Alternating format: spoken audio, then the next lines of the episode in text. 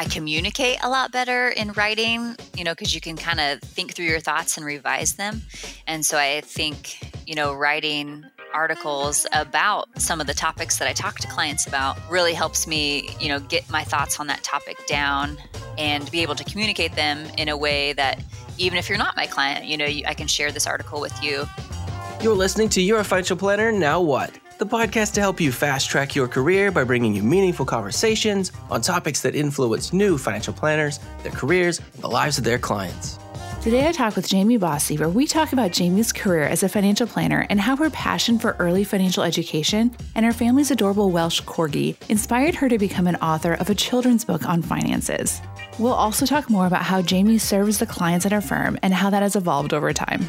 But first, this episode is powered by are your clients asking you questions about Medicare and their plan options? Medicare can be complicated and confusing, and it could leave you with more questions than answers. Even for an experienced planner, Medicare can be challenging, but it's an important key to financial well being. United Healthcare is proud to team up with the FPA to provide you with help and information around Medicare. To learn more about United Healthcare and get your Medicare questions answered, call 855 857 9751 or email fpainfo at uhc.com. Well, thanks for joining us today, Jamie. Thanks for having me, Hannah. I'm excited to be here. So, there is so much to talk about with you today from your career path to your um, the children's books that you're writing and all that you're doing in in that space as a money boss mom. But before we dive into that, I would love to know how did you kind of find financial planning? Good question. So I uh, went to college thinking I would be a teacher. Um, I grew up in a family that no one else had been to college before, and so I didn't have a good view of what kind of careers were out there. And I thought a teacher would be a great one. Um, and my parents actually filed for bankruptcy when I was a sophomore in college. So I kind of stumbled upon financial planning because I needed to learn about financial planning. So I, um, when I learned of the news of the bankruptcy, I, you know, had a lot of questions. I was like, what does this mean? How did this happen? Like, am I going to have to move home and raise my siblings? Like, what do I do? And so I knew that I hadn't gotten a good financial education. So I needed to educate myself. So I signed up for a personal finance class at Kansas State University, where I was going and then really was you know just enthralled with the topic and thought it was a really great great career path and could be a great way to help others learn more and how to have a better healthy financial life. Well and i just love it how you know it's always the idea of why is so important in a career and i just love that you know like your why was i mean deeply personal and impactful in your life yeah, for sure. You know, it feels a little bit selfish sometimes that I really stumbled into it because I needed to educate myself. But I feel like having gone through that process too, you know, I think I am more relatable to the clients I work with and and am really excited to help people get out of tough situations or, you know, have a brighter future.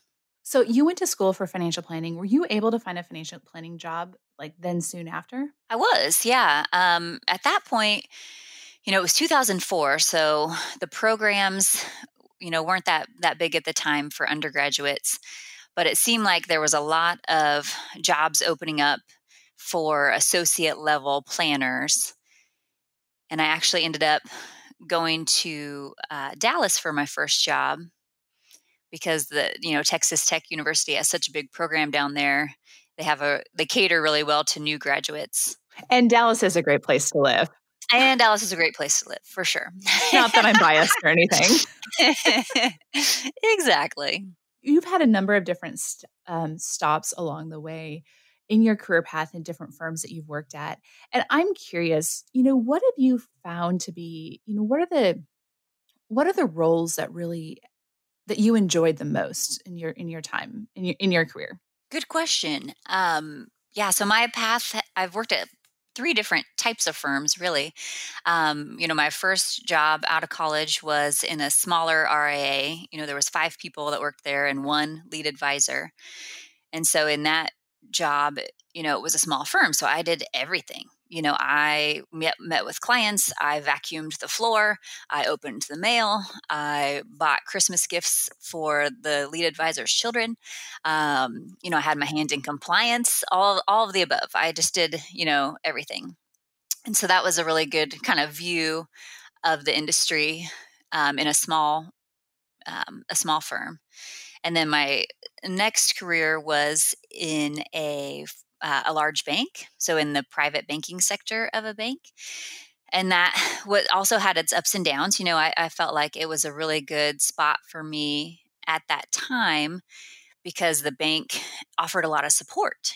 You know, if I wanted to take a class, they would pay for it. If I wanted to uh, get another designation, they would pay for it and support that. Um, and they also taught a lot about, you know, branding and professional development. So that was a, a good stop for me too, but it was a different uh, type of client because you had to, it was a higher net worth client base. So different issues and a lot of trust based uh, projects. And then also it was a really big bank. So it was a, a whole different feel. And then my job that I have now, that I've had um, for the last seven years, is at a, a mid-size RIA. That is, you know, there's 15 of us, so it's a it's a really good fit because it's you know big enough to be you know run by like a business but small enough to still be nimble and have a voice and be able to you know impact what the future looks like. So but i would say across all those three places you know the the thing that resonates the most with me uh, is that i enjoy you know meeting with people and having them share their concerns their hopes their dreams their fears and then really taking them you know either one step further or to the finish line to get um, from point A to point B to where they feel like they have some peace of mind. You know, they feel like they're doing the right things. And you've really helped them, you know, either accomplish something or give them peace of mind that they're on track for a good, good financial life. Oh, I love that. The idea of helping people, I think, is such a common theme when I talk to financial planners. Yeah, for sure. I mean, what a great career. You know, you do this for pay, but you're really getting to enjoy getting to know people and helping them live a better life. What's great about your story is you've had, you know, these different experiences at different types of firms. And one of the things that I'm really interested in is how do you how did you grow as a professional? Like what were some of the the ways that you became better a better financial planner throughout those experiences?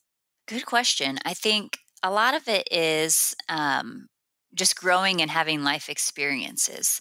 So, you know, when I first started out, I always felt like I had imposter syndrome to some degree, you know, because I was young and had never bought a house myself. But let me tell you about how this mortgage is going to work and, you know, how to buy your house. Um, so, and then the, the things I was focused on kind of changed. So, you know, when I was young and paying off student loans, I felt like I was could be really helpful to other people also in that same situation. And now that I'm a parent, you know, I've I understand firsthand, you know, changing your budget um, when you add one kid to the mix or two kids to the mix, and you have to now pay for daycare um, and add that into your regular monthly budget. Um, and once you have more than one kid, you know, daycare can be more than your mortgage. So it's kind of a kind of a crazy situation.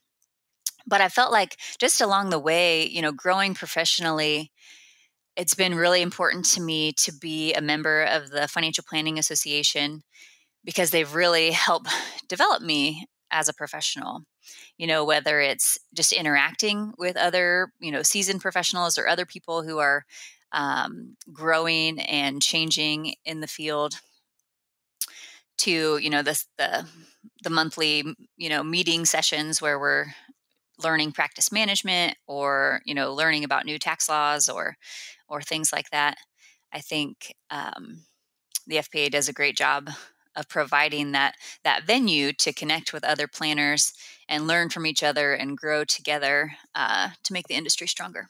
Well and i completely agree with that peer-to-peer learning of you know we can go to all of these webinars and there's so many online resources like this podcast, but there is just something really different and special about being able to go and talk to other financial planners in your area or across the country who are dealing with similar issues. Yeah, exactly, and just bounce ideas off of each other and and learn best practices. Um, and, and actually, it's really nice to just stay connected to people too. You know, I have a, a study group of of it's a five total women who are kind of all at the same stage of their career, but got into the industry in different ways.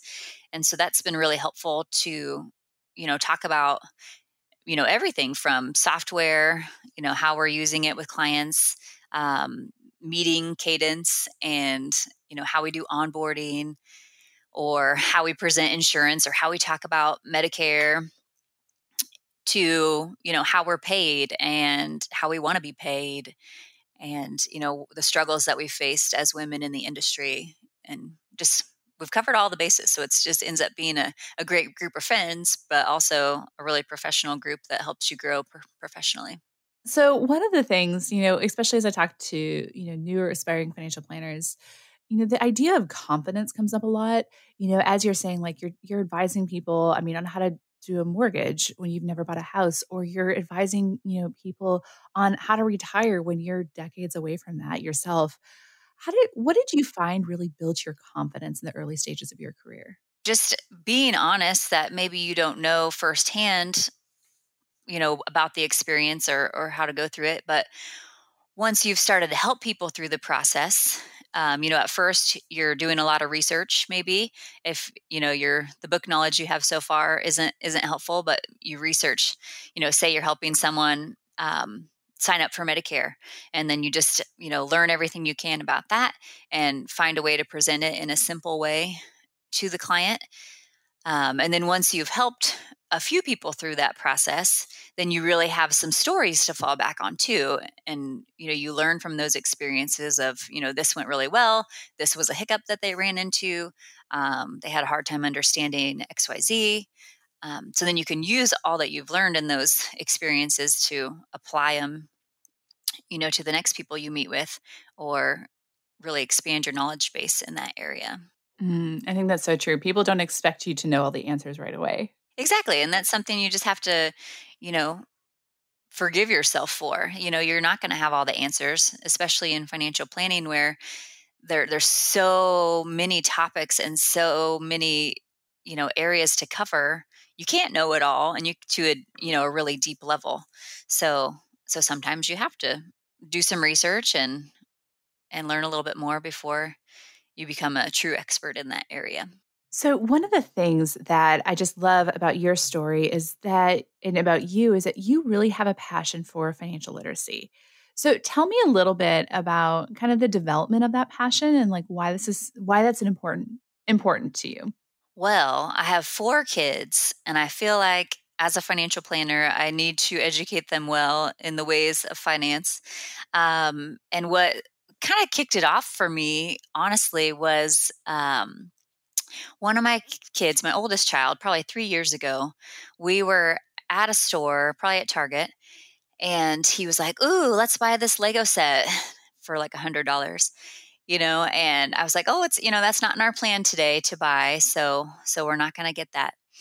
And he was like, Well, then just buy it on Amazon. Oh. Yeah. So, like, he didn't understand that buying something on Amazon was different than buying it at a store. You know, that, you know, he didn't yeah. think that it still cost money. Like, he was like, oh, well, it's different. You just push a thing on your phone and it shows up at the door, obviously. Um, so that's when I really realized, like, oh, man, I have got to find a way to like educate these guys on on financial planning and um, you know find a way to make it fun yeah. You know, in our industry, it's, you know, you don't have to look far to see the news about how financially troubled our society is. And if you think about it, you know, a lot of it is because we weren't taught about how to be financial literate as children. You know, you don't learn about it in schools. Um, you know, so what you do learn, you just pick up from your parents or your friends, and then the rest is purely trial and error. So I think it's important if there are ways to, you know, be financial financially illiterate at earlier ages. Um, you know, that makes a big difference because once you start getting good habits into place, you know, then they then they stick. When I think of financial literacy, I'm thinking of adults, and I love it how you are thinking about your kids. Yeah, because I think, uh, you know, just as I think about all the things that we read about right now, you know, every year, you know, 700,000 Americans or something like that file for bankruptcy. And like more than half of the families in America are living paycheck to paycheck. You know, people have overwhelming student loan debt, you know, things like that.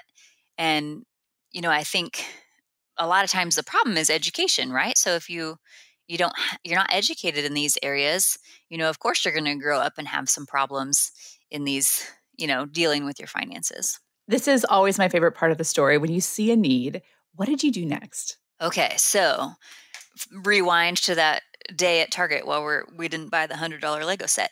Um, so i wanted to find a way to talk t- about money with my kids but a way to make it more fun right? So um, at the time, our family dog, Milton, he uh, was an adorable uh, Pembroke Welsh Corgi, and the kids loved him so much. Uh, pour one out for him. He uh, passed away in January of, of 2020. Um, but I wanted to, um, you know, make it interactive. So, you know, my kids love to read books, and I like to write. You know, I write a lot for my company blogs and have done different things for magazines. So I was like, well, you know, maybe I can write a children's book. So I wrote the first book, uh, Milton the Money Savvy Pup Brings Home the Bacon, um, where our dog, Milton, was the protagonist and um, just tried to, you know, think about the different um, concepts that kids can understand at different age groups. And at the time, you know, my kids were in the three to five range. So I did some research on what topics kids can grasp at that age group. And those were, you know, identifying coins and their value, understanding that money is earned by working, and understanding that sometimes you have to wait and save to get what you want. So I try to incorporate those concepts in the book about Milton. Um, and he's desperately he wants to buy a dog bone, but then he changes his mind and wants to save up for some more expensive bacon. So it's his um, trials and tribulations trying to get to that bacon. what a fun idea. I just love it so much. And I love it that you just did it. Yeah. Yeah. It was, um, I mean, it wasn't a super easy process. So I, I kind of wrote the book, um, you know, really in an afternoon. And then, you know, it wasn't even close to the final product at that point. Um, but got down all my ideas and brainstormed and then, you know, revised it several times. And then I just sat on it for a while, like, because I didn't know what to do next. So, um, you know, I went to a conference for writers of children's books just to like learn the lingo and learn kind of what was going on and and what kind of options were out there. Um, and then I researched, you know, self-publishing in different venues and, and what that looks like. And so, um, you know, it took a while to kind of to get it to the finished product, but um, but it was, you know, a fun process, and I'm really excited to have the the physical book now that I can, you know, share with my kids, share with clients, and you know, share with anybody who wants to learn more. Well, and I can say it's adorable and I love it. And we definitely have uh, a couple copies here for Alice uh, when she gets, she's kind of at the tearing the paper point. So we're no, not, I know. We're yeah, not there so yet. But. so pro tip that's the problem with publishing on amazon is it has to be a paperback book and as you know hannah you know a hard board book is much better with children under three for sure. Do you see doing another book? Is that in your future? Is that something that you would want to do? For sure. So I have actually already written two more Milton books. And then I'm also working on a book for adults um, focused on young parents. So the other two Milton books, um, the one is, you know, the, the first one kind of talks about some basic concepts of money and then, you know, learning patience and you know, delayed gratification. And the second one introduces the concept of, you know, splitting your pay into what you will give, what you will save, and what you will spend instead of just spending all the money. Uh, so, a girl dog is introduced in the second book um, who kind of drops some knowledge on Milton about how she deals with her paychecks. and so, um, so Milton learns these three concepts instead of just always going out and buying bacon every time. Um, and then I wrote a, a, a Good Night Milton book, um, just kind of a sweet rhyming uh, bedtime story. But those two, they're not illustrated yet, so I don't have a timeline for sure as to when they'll be available. Um, but they're out there, so so stay tuned. Well, and what I love about even the Milton book, I mean, we have a couple clients who you know have kids. It's a great client gift. I mean, I know for you directly, but even for like the other planners listening to this, it's a good gift for for your clients as well. Exactly. Yeah. And it's been fun, you know, that I wrote it because I actually used to give away some children's books about money that Mitch Anthony wrote. Yeah. Um, so he has a few books out there that are in a kind of a Dr. Seuss format, and they're really cute. And I, you know, I bought those for my kids early on and then was using that as a gift for people. Um, but now it's really fun to be able to give them, you know, something I wrote.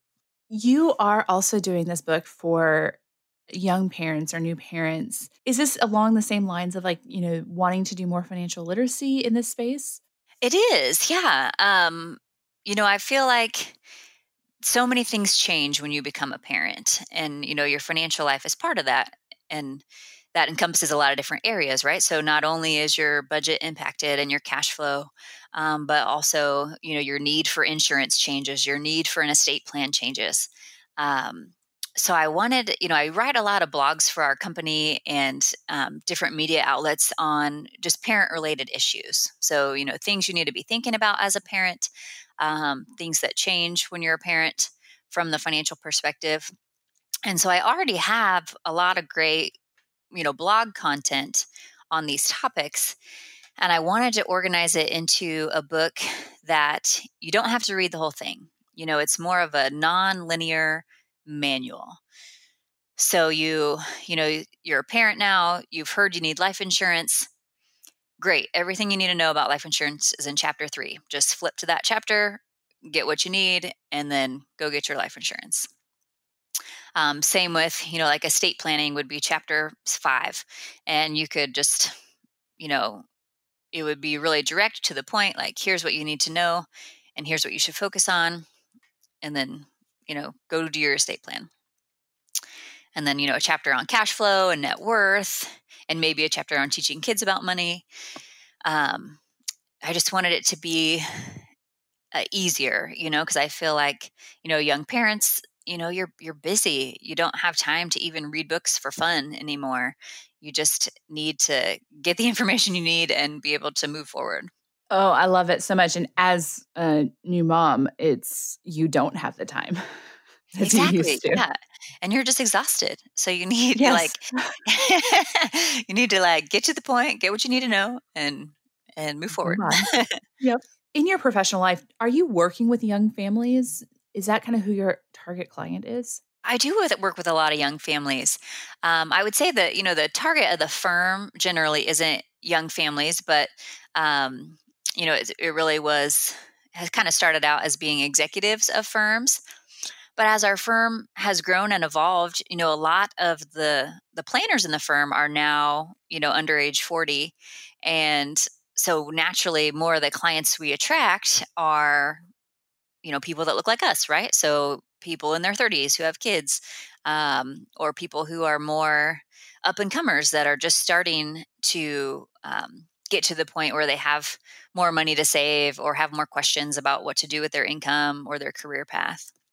And so I would say um, a lot of my focus has been, you know, getting more of the younger family um, crowd as clients because um, I, you know, I really enjoy working with that group because it really feels like a cool partnership.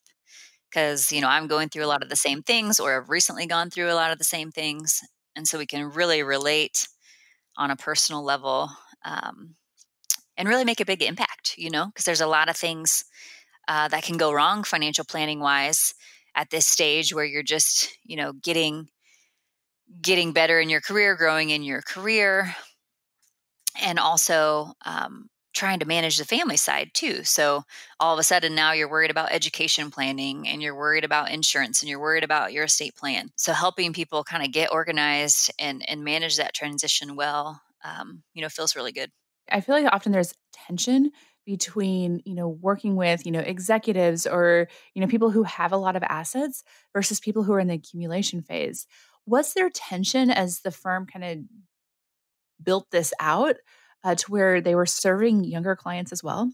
I wouldn't call it tension. I would call it just uh, you know a general sense of unease and just not being sure of what to do next right so you know i think on a macro level you know the firm recognizes that you know we we need more than just these retirees in our in our book of business and these executives that are over 50 because um, we need to develop the future of the firm right so i, th- I think uh, you know, big picture wise, they were really on board with okay, how do we get these younger professionals and up and comers in in the client base that so they can grow and become these awesome clients down the road.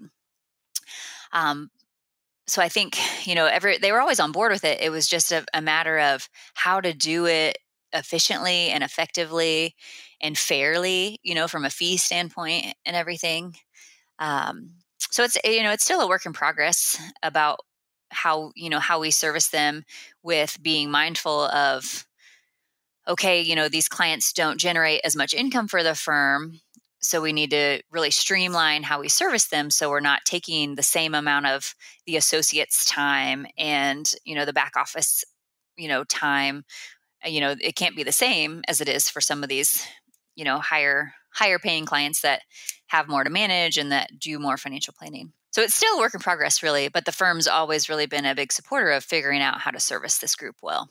What's so great about this is it sounds like you're able to almost help co-create this with the firm. Definitely, yeah. It's it's um you know as i said kind of a work in progress because we you know you you learn by doing right so you know you can make a big plan for how you're going to do it but then you you know start down that path and you realize oh this was the wrong way. We need to change direction here. Um, so it's been you know some trial and error for sure but um, i think the firm you know wants me to you know continue figuring out how to best service this group and um, you know teach teach them along the way too. And so fundamentally i'm curious how the service model differs for these young families versus the traditional retiree client? Sure. So I, you know, I would say our traditional retiree clients are typically, um, you know, comprehensive planning clients and also have assets under management. So they have a couple of things going on. So the, you know, the financial planning piece is typically a structured, you know, we meet with them three times a year and we cover, you know, all of these financial planning topics. You know, it varies based on what's going on in their personal situation but we're very thorough. We are, you know, their personal CFO. So if we can take the implementation phase completely off their plate, we do. So if we can, you know, just do it all for them, we do, you know, with their approval, of course.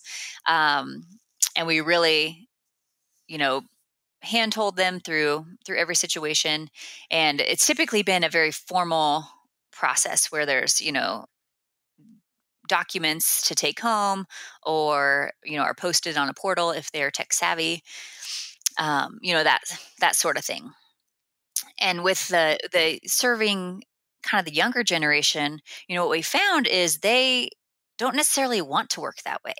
So they don't want us to like prepare a bunch of stuff outside the meeting and present a big thing to them and then we do it all for them. You know it seems like they want to be educated and they want to be a partner in this, right? So they just want someone to be walking with them through these life transitions and and know that they can bounce ideas off of them and um, you know work with them to get things done but they don't necessarily want us to like take it off their plate you know they want to be a part of the process and um, and learn and grow and um, you know just have that partner to walk with them through it um, and I would say, just in terms of delivery of you know the planning and the meetings and things, is that it's much much less formal, right? So a lot of times the meetings are more of just a conversation, not necessarily a presentation of some software analysis or a spreadsheet analysis. It's more um, like, oh, okay, like tell me what you're going through at work with your career plan, and and let's let's talk through that. Um, let's talk through these stock stock options so I can teach you how they work. Um, you know, and a lot of times, you know, this this generation is more tech savvy, right? So we can do a lot more live planning in the meeting instead of doing the planning and then preparing a report to like print out or or send out. Um, so it, it allows for a lot more efficient time management because we you know if we need to tweak the financial plan we're not doing it after the meeting we can do it right now while the software's pulled up so it just ends up being a lot less formal and a lot more interactive well, and I would imagine some of the prep changes then too. Like the amount of hours that you have to prepare for the meeting would be fewer. For sure. Yeah. And I think, um, you know, some of the topics we're talking about are just educational. So, like, you know, we'll talk about like why it, life insurance is important and how we're going to figure out how much you need. Um, where it doesn't have to generally be a big, a big to do. It's more like, let me teach you about this in the, in our time together today they're already looking seeking out those questions they're going to be much more likely to actually make a change too for sure yeah because a lot of when they come to us they generally know hey i need some education on this topic i um, you know i feel like i have a lot of balls in the air and i feel like i've tried to address these different facets of my financial life but i really don't know what i'm doing so i need you know some guidance and some education are you charging them like a retainer fee for this? Is it an asset under management, knowing that hopefully their assets grow? Like how how is your firm billing these clients? Good question. So that is a work in progress. Also, um, right now it's been uh, done a couple of different ways. So one way is to be more of the subscription type service. Um, where they generally would pay an upfront fee at the beginning of the relationship and then a monthly fee after that and then that ends up being uh, about half of the cost of our regular financial planning fee. Um, another way we've done it is to have them be kind of a junior comprehensive client, which where we would we just kind of cut the financial planning fee in half um, and still work with them you know to cover all the comprehensive topics but um, it's just less less time consuming and some of them do asset management and some of them don't. So we do do, um, you know, the a typical AUM model. Um, but a lot of these younger people, you know, maybe all of their assets are in 401k plans that we don't necessarily need to manage, but we can just help them allocate and advise them on. Well, that's just so exciting to hear some of these established firms and, and what they're doing in this space as well. Yeah, it's been fun to see how, you know, things have grown and evolved, evolved over time. One of the things that you said is that so many things change when you become a parent, which I've learned is so true. But I'm curious, how did your career change when you became a parent? I like that question. I would it's changed in a couple of ways. So um, you know, I think from a time management standpoint, you know, a lot of things change, right? Because you are no longer as willing to take on a 5.30 p.m meeting or go to a happy hour to network. Um, so you're really more protective of your time and uh, mindful about how you're spending your time. So i think for me you know i really had to adjust and be like okay so i don't want to go to these happy hours anymore. I don't want to go to these after hours events um, when i can't be with my kids. So how do i you know still do that networking and still make that you know have those meaningful relationships um, that i did have in this format previously? So um, just kind of reallocating your time and and being more careful with it right? So um, you know if i only have you know this amount of time to get this work done i really need to prioritize the important stuff first um, so it forced me to be more more mindful about my day and how I spend it. Um, and I think from a client perspective, having children made me automatically a lot more relatable to a lot of our clients. Um, so you know, I'm I go through a lot of the same things they're going through where you're trying to balance, you know, saving for your own retirement and saving for education. And, um, you know, maybe you want to buy a bigger house or you're, you know, you have all these competing priorities happening at all the same time. And I think if you're also in that same boat and you're having these conversations with people, it just makes you so much more relatable. So, and it's actually inspired a lot of my, you know, the blog content and things that I've written or things that I, um, you know, talk about in videos because, you know, it really resonates with me because I'm, I'm in it too.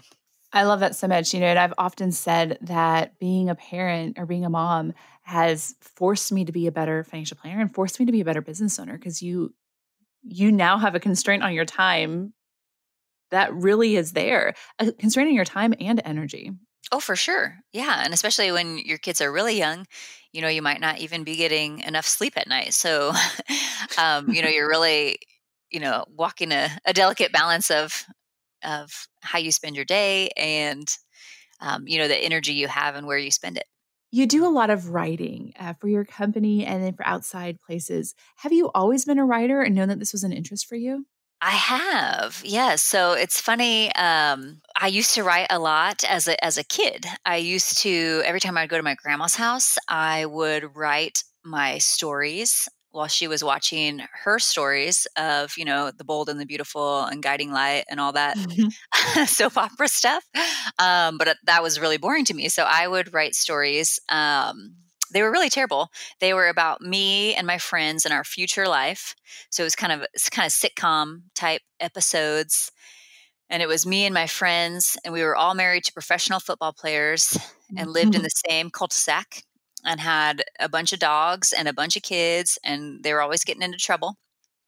So I, uh, I guess I started out in fiction writing, uh, but writing has always been um, something I've been drawn to, you know, and I just, if I have a thought that I want to learn more about, you know, it helps me to kind of write it down and process it that way.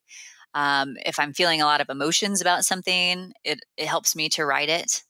Um, I feel like in general, I communicate a lot better in writing, you know, because you can kind of think through your thoughts and revise them. And so I think, you know, writing articles about some of the topics that I talk to clients about really helps me, you know, get my thoughts on that topic down and be be able to communicate them in a way that even if you're not my client, you know, you, I can share this article with you, or you can see it posted on LinkedIn, um, and hopefully, you know, it's a it's a way to reach more people and help get get that education out there. Has your firm always been supportive of you writing? And, and I know you are writing for your firm as well.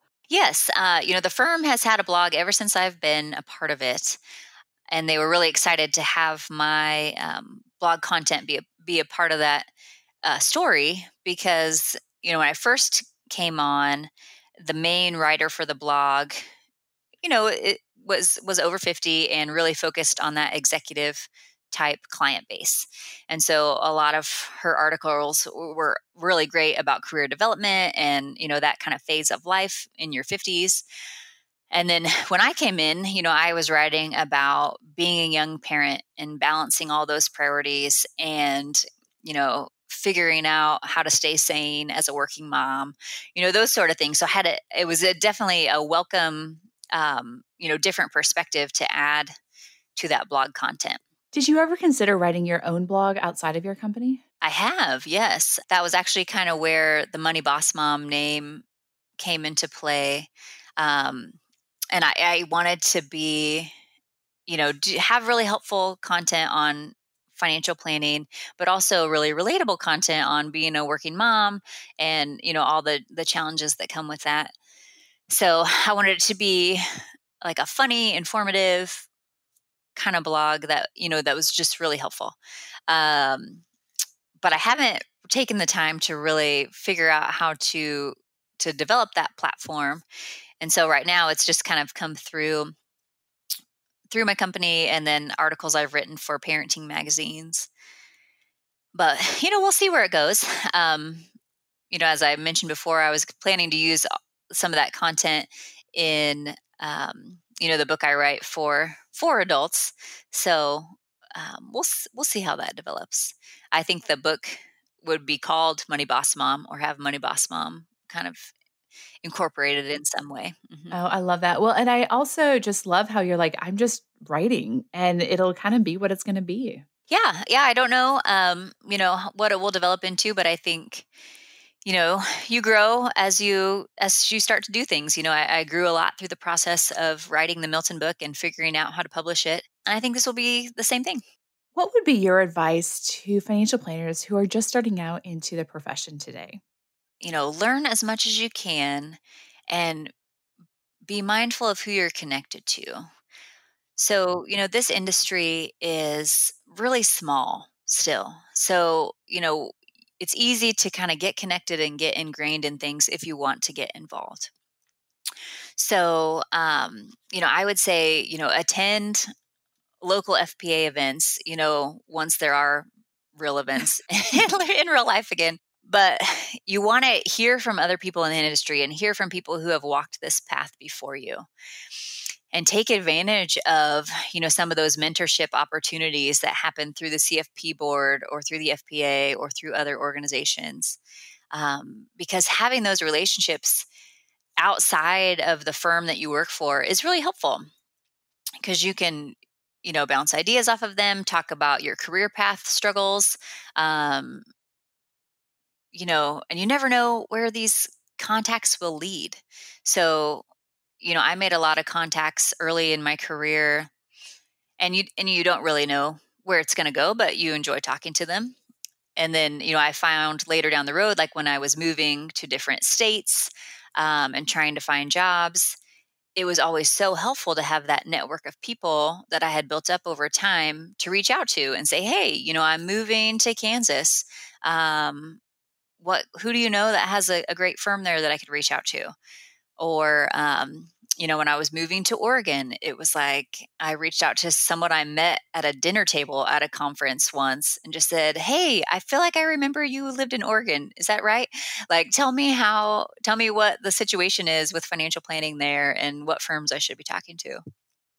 So, you know, I feel like having that network built up, like you don't know where it's going to lead, but um, it's really helped me at every stage in my career, you know, as I was taking the next step or making a big transition. Well, is there anything else that you want to leave the listeners with? You know, being in this industry, you know, we're reminded daily of how financially troubled our society is. You know, debt levels are incredibly high, you know, bankruptcies are commonplace, and most Americans, you know, really live paycheck to paycheck. So, and it's not just the lower classes that are struggling, you know, it's even folks with great careers and six figure incomes are having trouble, you know, managing a monthly budget and being prepared for emergencies. So how, you know, how did we get here? Well, for starters, you know, adults today, we were never taught about financial education in school. So what we did learn, you know, you pick up from your parents or your friends, and the rest you learn for trial and through trial and error. So for kids today, you know, that same dynamic exists, but it's even harder to navigate because money has become almost completely invisible. And we don't talk about it. We don't. I know. So and there's so much shame and just so much wrapped up into it that it's it's really hard to unwind that. For sure. You know, especially, you know, our parents' generation, you know, money was still so taboo you know, it was a topic you just didn't talk about. And it wasn't even that long ago that, you know, husbands didn't even tell wives how much money they made, you know, let alone talk about money with their children. So, you know, and, and kids today, you know, it's so hard for them to get the concept of money and how it works because all they see is mom and dad like swiping a card at Target or pushing a button on their phone and Amazon boxes full of stuff just magically appear at the door. And, you know, I just can't help but think that we are perfectly positioned to really help our country and the, in the world in dealing with these issues. Yes, for sure. And I think, you know, it's never too late for this type of education. Um, you know, I didn't really have a financially literate education until I was in college. Um, but with most things, you know, the sooner you start, the better. So if you can engrave a behavior early on, know, the better off it's going to stick. So, you know, kids who grew up with a good education around money and healthy habits grow into adults who are less likely to get stuck in a debt cycle or you know are better prepared for emergencies. And then they'll be the ones that have the surplus of, of funds to support charities and support their communities. So it can make a really big impact Oh, I love it. And I just love the example that you are, Jamie, of just saying, like, hey, I see a problem and I can just start doing something about it. Well, thank you. Oh, well, thanks so much for being here. Of course. Thanks so much for having me. Are your clients asking you questions about Medicare and their plan options? Medicare can be complicated and confusing, and it could leave you with more questions than answers. Even for an experienced planner, Medicare can be challenging, but it's an important key to financial well being. United Healthcare is proud to team up with the FPA to provide you with help and information around Medicare. To learn more about United Healthcare and get your Medicare questions answered, call 855 857 9751 or email fpainfo at uhc.com. Love what you hear on this podcast? Join us in the FPA Activate Facebook community, where you'll find a community of other passionate planners like you. Not only that, but there are live How We Do What We Do sessions focused on what real financial planning looks like in practice. Be sure to join us there to lend your voice, become a better planner, and help grow the financial planning profession.